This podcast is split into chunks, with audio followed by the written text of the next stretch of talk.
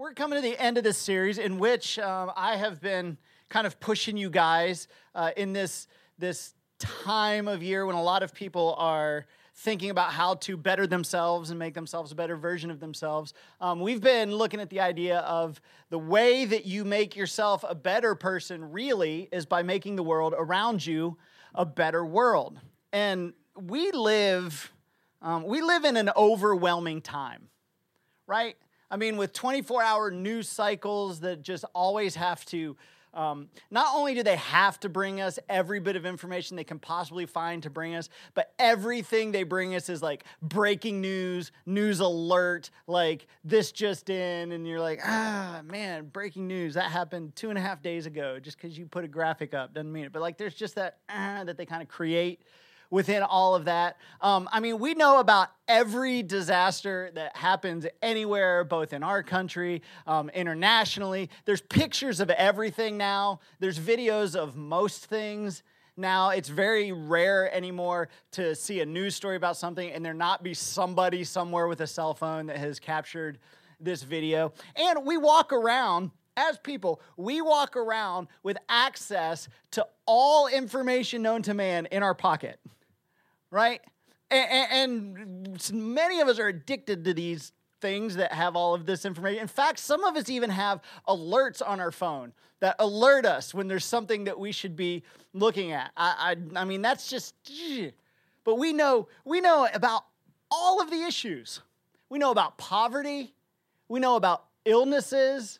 We know about human trafficking, about homelessness, about starving children. We know about natural disasters and refugees and wars and droughts and famines and um, and, and uh, drug epidemics and social injustices and crooked politicians and hypocritical religious leaders. I mean, everything there is to know. Like, we know it, it's on us. And then on top of that, which is a whole bunch of out there kind of stuff, then you have like all of the um, the personal tragedies that we know about, right? Somebody, a friend is getting a divorce and their marriage is falling apart, and there's that that you know about, or somebody's losing their job, or it's a family member got a bad diagnosis from their last visit to the doctor. Some of us know people, or maybe people who have dealt with death of loved ones or child or spouse. And if you're a compassionate person, living in this environment where all of this is known all the time, I mean, it can be absolutely overwhelming, right? And if you're anything like me, there's a level of frustration um, because whether I actually can or not, I like to think that I can fix anything, right? And I operate my life like, ah, there's nothing I can't do. And I'm afforded that privilege in a lot of ways, but that's kind of how I view life. There's nothing I can't do. And sometimes when I'm looking at some of these things and reading about some of these things, like I realize, oh man, there's nothing I can do. And there's this sense of frustration that comes with not being able to do anything about it. And, and if you've spent any amount of time at all, like one of the ones that's really difficult for me is if you've spent any amount of time at all in a developing country, and you're just standing there and you just look around and you look at just the level and the extent of poverty that surrounds you, it just seems hopeless. How do you ever fix something like this? How do you ever make a dent on it? And nobody really knows. I mean, governments have thrown trillions upon trillions of dollars at this idea of trying to somehow make a dent into poverty. And there just seems to be no solution to it. What, what do you do about that? What do you do about those kinds of things? When there's problems that just seem so big that nothing can touch it. And, and depending on your personality type, there's, there's, you can respond to different ways to this kind of thing. A, a lot of people are just like, uh, well, I'll tell you what I do, and what you should do is you should probably just quit reading all that stuff, get on living your life, go to work, forget about it, and just be. And don't worry yourself with all of that stuff. And I know some people like that, and, and I think, if I'm honest with myself, I think I have the ability to do that. If I wanted to, I think I could choose to disconnect my mind pretend it doesn't exist, and get very like singularly focused. My wife, that's not an option. She, she, the idea, the idea of me even being able to disconnect from something like that emotionally makes her angry at me because she can't, no matter how hard she tries. And so not only now is she all concerned and overwhelmed with all of the huge, giant problems that she can't do anything about, but then she's mad at me on top of it. And so I don't because I don't want to add one more thing. Well, that's not the only reason that I don't just choose to disconnect. The other reason is I'm a Christian, right? And most of you, as far as I know, are Christians, and Christians aren't supposed to disconnect. Christians aren't supposed to just, ah, I'm going to live my life and pretend that none of this is happening because I can't handle the overwhelming pressure and feeling of all of that. But as we look at this stuff, ah, we can't solve it. So what do we do? And part, part of the problem is awareness. I'm, I'm old enough to remember of time, and many of you probably remember this as well. But a long time ago, the only poverty that you knew about was the poverty that you saw, right? And you saw it in your town, which may or may not have been, but probably wasn't really that impoverished of a town. And so when the idea of poverty came up, it was like, oh, you didn't think of all just the overwhelming hopelessness problem. There's it's stuff in your town. Something can be done about that. You, you knew about that. Or the only divorces that you knew about were those in your family or in your close friends. You weren't coming across statistics of more marriages are failing than staying together and things of that nature. The only natural disasters were the ones you experienced. Maybe every once in a while, the newspaper, the local newspaper, would run like about a 200 word article on something that happened somewhere.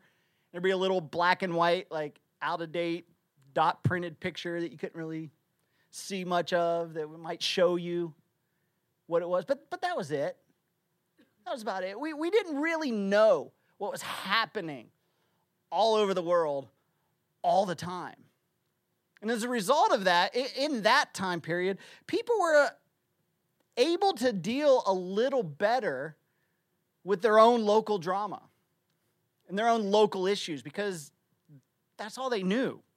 It didn't seem like this big, overwhelming thing. Yet every day when we wake up, we are immediately hit with and aware of everything that's happening everywhere.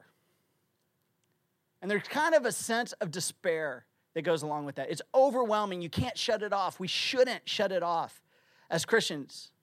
And so, over the last few weeks, I, have been asking you what is it that breaks your heart? What is it that captures your emotion? The thing that you keep thinking about and you can't let go of it. Some of you, um, some of you have had to think about that question. And maybe it wasn't something you really paid attention to before, and, and you've had to think of it and come up with things, maybe try and find something. Some of you are like, one thing? Like, how do I narrow it down to one? What kind of world are you living in that there's only one? There's so much. What do you do with it all? And then on top of that, there's this whole idea, and I won't go into this too much because I can get soapboxy on this issue. There's the whole idea of like misguided compassion. That people who like, okay, I see this and I'm gonna do something about it, but they're not really interested in really figuring out and learning what the best thing to do about it is. They just want to do something about it that makes themselves feel better. And so they do something and it seems okay for a minute, but really in the long run, it made things worse because they went in with a short term plan and ended up doing the exact same things that just exacerbate the problem so that the next generation is going to have to deal with it on an even larger scale than the current generation is dealing with it. And so, with all of these things, there's nothing that we can really do to fix them, to eradicate all of these issues. So, so what, do we, what do we do with that? And more specifically, what do we as Christians do with the overwhelming need? Because it's all so big and it's all so overwhelming, and we can't fix it, but something needs done, right? So, to start this new year, I've challenged us to look beyond ourselves and to become better people by making the world around us better. And luckily, we've been given a clue in the scriptures as to how we can go about, in all of this overwhelming mess, how we can go about doing this. If you have your Bibles, we're going to be in Galatians chapter 6. And Galatians is a letter that Paul had written to a group of believers. And he was just sharing some ideas, giving them some instructions. And in this letter, he covers several topics. But there's one section specifically where he kind of talks about and touches on or centers on our social responsibility as followers of Jesus. And what is our responsibility in light of the fact that we can't change the world on our own and we can't cure every social ill that we come across? So, what are we supposed to do? Here's how it starts Galatians chapter 6, beginning in verse 9. It says, Let us not become weary in doing good. And this is a crucial sentence. And it's a crucial sentence because some of us are wired in such a way that we become weary or tired of doing good. And in this context of good, when he's writing here, this context is like the big, broad good. So being good ethically, being good morally, just the being good to other people, whatever, whatever doing good covers, everything that's under the umbrella of good. Don't get weary doing those things. And to me, it's a little bit of a relief to hear Paul trying to encourage the readers of this letter because, you know, if we're honest with them ourselves, aren't there times that we just kind of get tired of doing good? I mean, aren't, aren't there times that we just we get tired of being generous? Oh, that's terrible to say in church. Eh, let's be honest with ourselves. There's no need for any of us to pretend. We get tired of serving other people sometimes, right? We get weary of always caring, of always being engaged, of always being invested, of putting others before ourselves. That gets tiring sometimes. We get tired of not doing what it is that we want to do and always considering others first. And Paul encourages, he's like, guys, guys, I know, I know, I know, I know But, but don't get weary. Hang in there. Four, at the proper time, we will reap a harvest if we do not give up. And Paul says, Look, guys, I understand the weariness that comes with caring. I understand the tiredness that comes with carrying other people's burdens. And that's a very Christianese thing to say, that phrase. But I know you get tired when you're stepping into somebody else's life and you're helping to prop them up. And you're taking a little bit of the weight off of them, whether that be a financial weight or, a, or an emotional weight that you get. I know it's tired. I know that there's information overload and you can only take so much and you just mentally and emotionally get weak and weary but don't become weary in doing good in, in other words he's saying this he's saying this please do not disengage right because some of us we get to points where everything inside of us wants to be i've given i've got to i've got to stop i've, I've got to disengage I've got to let somebody else step in. I can't do anything about it. And so I'm to the point where I don't even want to look anymore. And Paul says, No, no, no, no, please, please, please, please don't do that because over time there's a payoff. He keeps going, he says, Therefore, as we have opportunity, and that little Greek word uses opportunity there, really means time. Every other place in the New Testament that that Greek word is used, it's translated time. Some of you may even have a version of this scripture, of this verse, where it's translated time.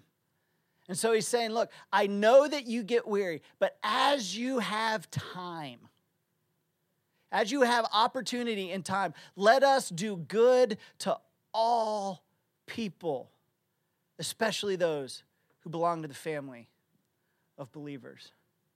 So he's saying to us listen, as you consider your time, as you consider your opportunities, which is limited for a whole lot of us. I mean, I bet there's probably not any of us in here that would be like, oh, extra time? I got that. What do you need? That's just not how, as a society, we're geared to be. We're geared to fill all of our time with anything and everything, right? But Paul's saying, listen, as you consider the margins, maybe the ones that you have set, or maybe the ones that you haven't set, do good for other people. I know it's tiring. I know you'll grow weary, but keep doing good. Er, earlier in his letter, he says this carry each other's burdens. Carry each other's burdens, and in this way, you will fulfill the law of Christ. And that carry each other's burdens, that's a heavy phrase because that's not a, hey, call somebody once and ask them if they're doing okay. Ah, Calling's a little involved. Maybe text them. How are things going? Right? Because then, you know, you have the opportunity to not respond for a while at your convenience, whatever. A call, eh, that might be talking. We don't want to talk. It's heavy, it's investment.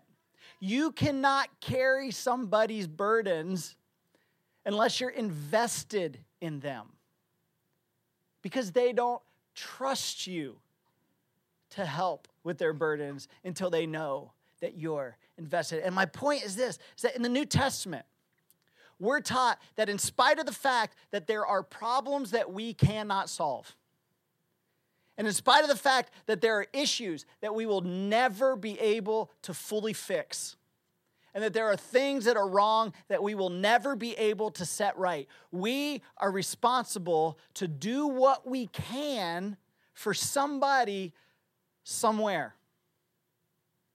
In other words, I know that there are things we'll never fix, but that's not an excuse to do nothing. That's not an excuse to just pretend that it isn't happening. You're responsible to do what you can for somebody somewhere with our limited time, with our limited resources. God has given us opportunities. And we cannot allow ourselves because become so overwhelmed that we end up doing nothing. So, how do you do that? How do you keep from being so overwhelmed by a never ending deluge of problems and issues and tragedies and heartbreaks? How do you get to that point to where you make your way through the unsolvable problems of the world and say, okay, this is what I'm supposed to do? Now, here we go. I'm glad you asked the question. How do I do that? Because I have got a super practical answer for you this morning. Here it is Do for one what you wish you could do for everyone. I came across this idea, I don't know, about what year is this? I've lost track. 18. So that would be about six years ago. I came across this idea. And it changed the way that I viewed things and changed the way I went about approaching certain things. And the reason that I love this phrase is because, is because it flies in the face of something that I heard all the time as a kid. And you heard it all the time as a kid as well. And when we were kids and we heard this, it would make us so mad. Like we would get angry about it. But yet, now that we're adults, we say the thing that makes us mad. Here's what it is that we would hear. Let's put ourselves in a situation. Maybe we were at school as a child, and we would go up to our teacher, and we would ask our teacher, Teacher, can I? And then we would ask for something. Can I go get a drink? And The teacher would look in this and then look at us and would say, No, I can't let you go get a drink because then I would have to let everyone go get a drink, right? Or maybe you were asking your parents, hey, hey, hey, dad, dad, dad, can I get one of the ice cream bars out of the freezer? No. Because if I let you have one, then I'd have to let your brothers have one, and I'd have to let your sisters have one, and then everybody's eating ice cream, and there goes dinner. okay. Maybe you had a coach and you're like, hey, coach, I've been thinking, maybe I could do this. No, no, no. You can't do that because if I let you do that, then I would have to let everybody do that. And throughout our childhood, people use the ridiculous idea to deny us things by saying no, because if I did it for you, I would have to do it for everyone. And I don't know about you, but when I was a kid, I would hear that said to me, and in my mind, I would be thinking, no, you don't.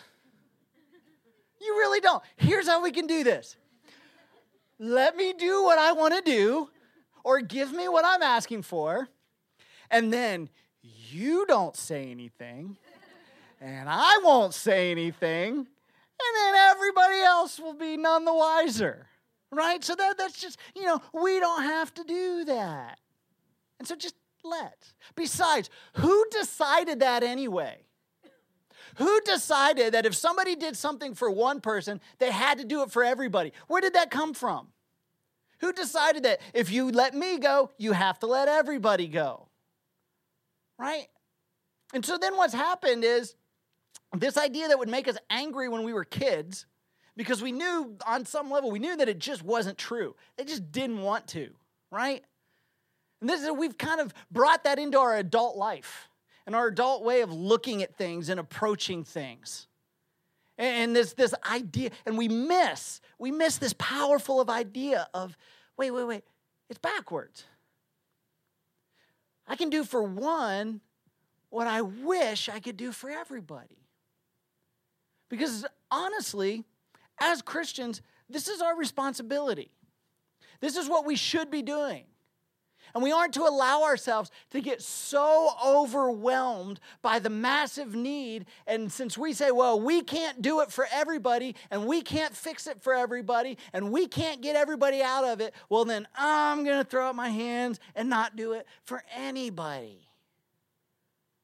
Right? We do it for no one. And I'm telling you, so many of us as adults, we have been so overwhelmed with the needs around us in our community, in our state, in our nation, in the world. We've been so overwhelmed, and we've decided since we can't fix it, that we're just going to do for no one because we cannot do for everyone. But if you're a Christian, you cannot crawl into that hole and hide.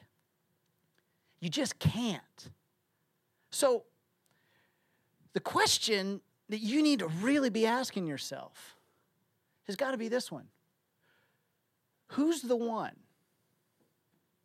So if I'm to do for one what I wish I could do for everyone, who's the one? Where are they? Which is the one? And this is a liberating idea. Yeah, but Andy, Andy, Andy, but Andy, that's not fair to everybody else. To which I would say, so forget about fair. Don't even try for fair. Listen, God's not fair. Your mama wasn't fair. Your dad wasn't fair. Life isn't fair. Forget fair.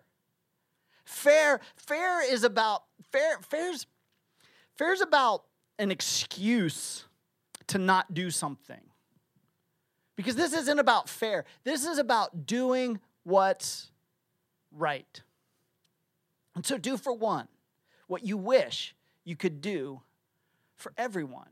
And so, here's my, here's my prayer for this year that we've just begun for you guys and for all of us as a church. My prayer for you is that God brings that one, that one single mom that one struggling family, that one group of kids, that one person in your office, that one children's home, that one ministry downtown, that one person struggling physically, that one that God brings that one across your path and that He would nudge you and say, hey, hey, hey, hey, that's your one. That's it.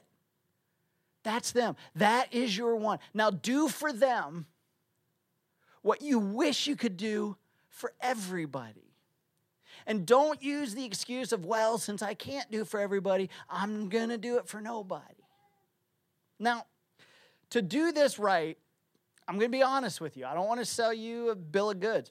I'm going to to do this right, it's difficult. So here's three tips that you can apply as you go about this. The first one is this go deep rather than wide.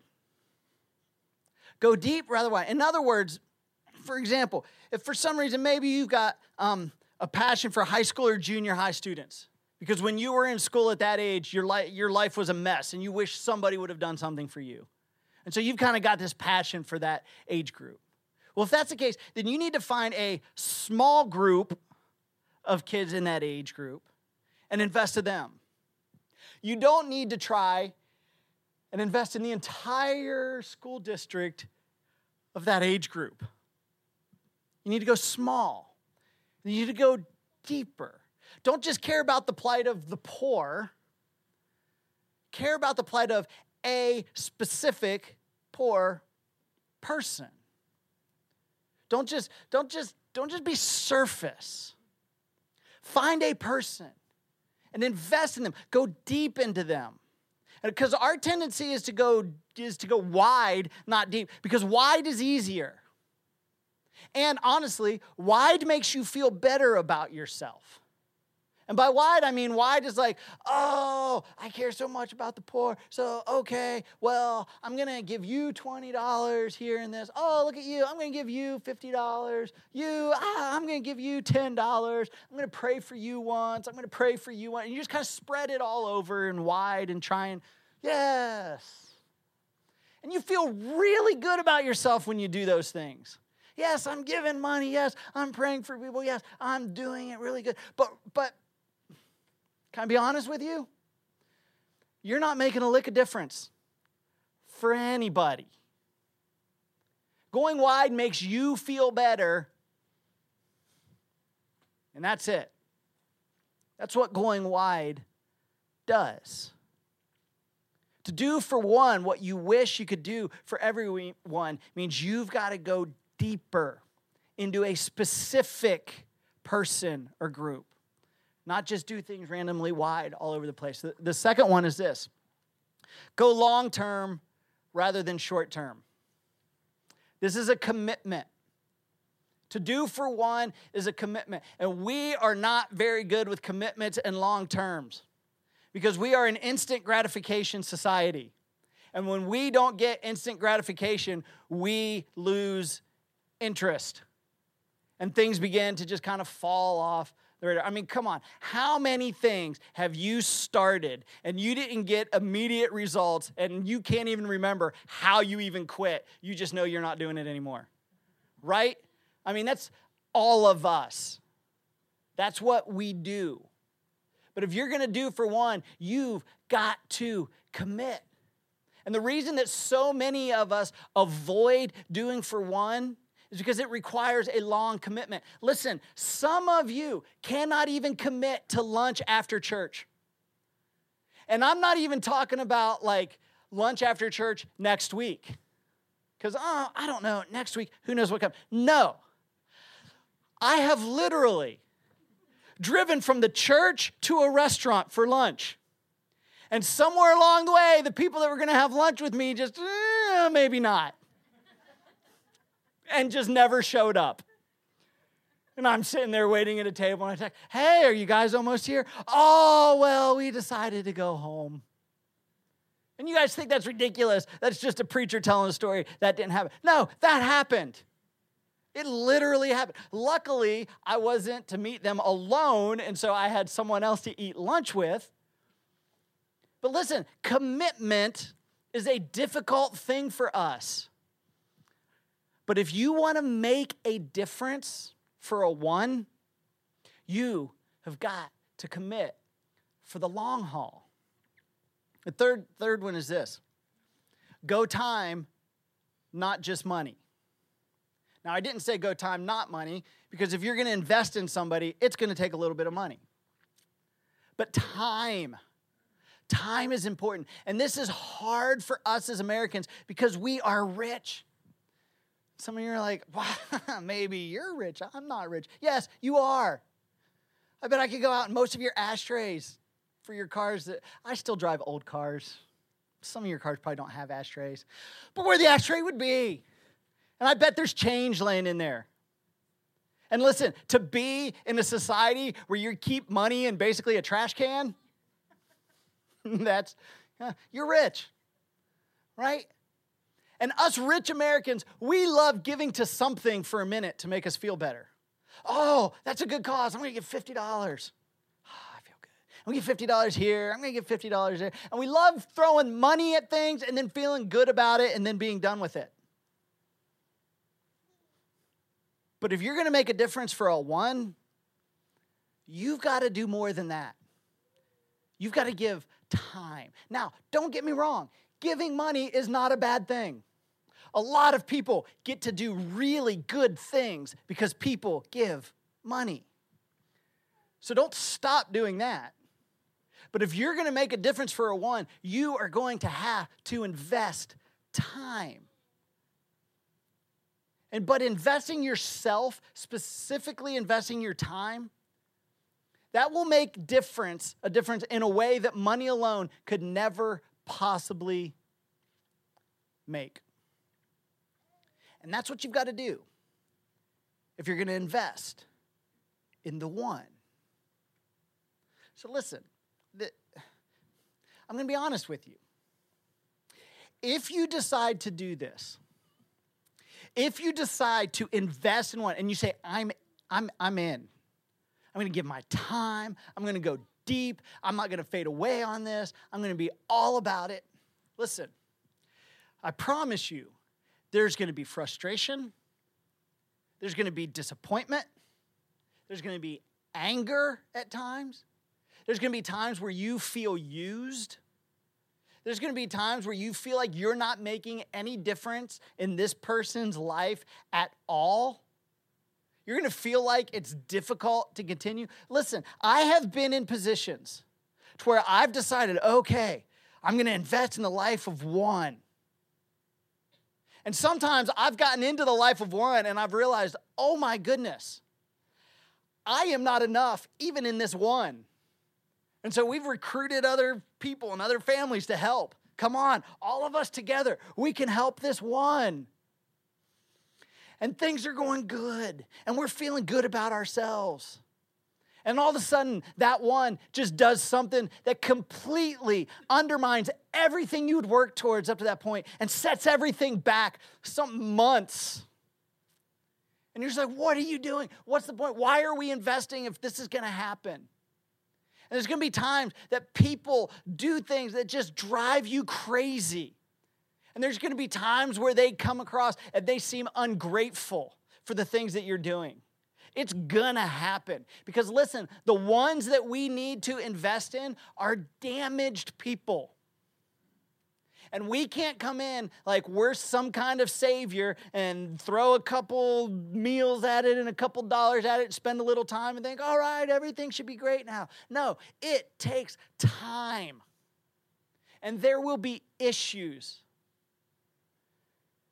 But, but, at the proper time, we will reap a harvest if we don't give up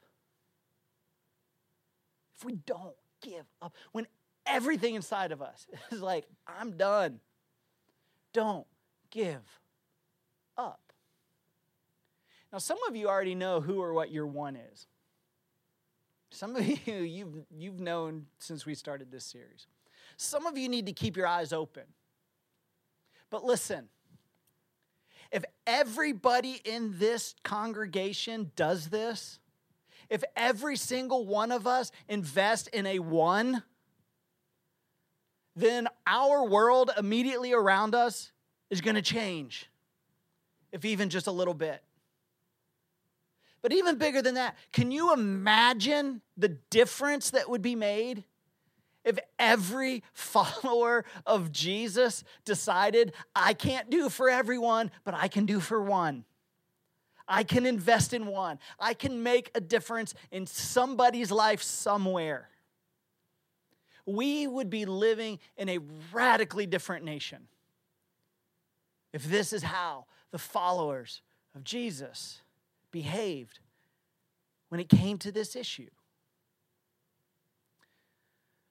And listen, we're not going to change the world, but I know this for sure. We can change somebody's world. And in the process, I promise, your world will be changed. So we can't run and hide. We can't be overwhelmed. We can't grow weary in doing good. We have a margin of time and opportunity. And this year, as God nudges you, I hope you will do for one what you wish you could do for everyone. Let's pray. Dear Heavenly Father, Lord, this can be such a radical idea. God, this can begin to change things around us in a way that we, we would be shocked by. But even more than this, God, this is an idea that as your followers, you have called us to embrace. So as we leave today, as we go about our lives this week, God, I pray that you keep this idea in the back of our minds. That it almost becomes annoying to us that we can't shake the idea of the one. Who's the one? Who's the one? Where is the one? And that, God, we keep our eyes open. And that when that one crosses our path, that, God, we know. That we feel that nudge in our spirit of you saying, There it is. There they are. There's the one. And God, let us undertake, not under our own power, but through you, let us undertake investing in the life of the one. Through the weariness, through the disappointment, through the frustration, through the setbacks that will inevitably happen. God, let us commit to making a difference in someone's world. Lord, I thank you that at some point in all of our lives, you brought somebody across our path that made a difference in our world. Now let us go out and do that for others. Lord, I thank you for your mercy and for your grace. In your name, amen. Amen. Look forward to next week as we wrap up this series in a pretty exciting way. I hope all of you can make it. And I hope everybody listening on the podcast that I know every time you miss church, you listen to the podcast. We'll be here next week for a particularly exciting sermon.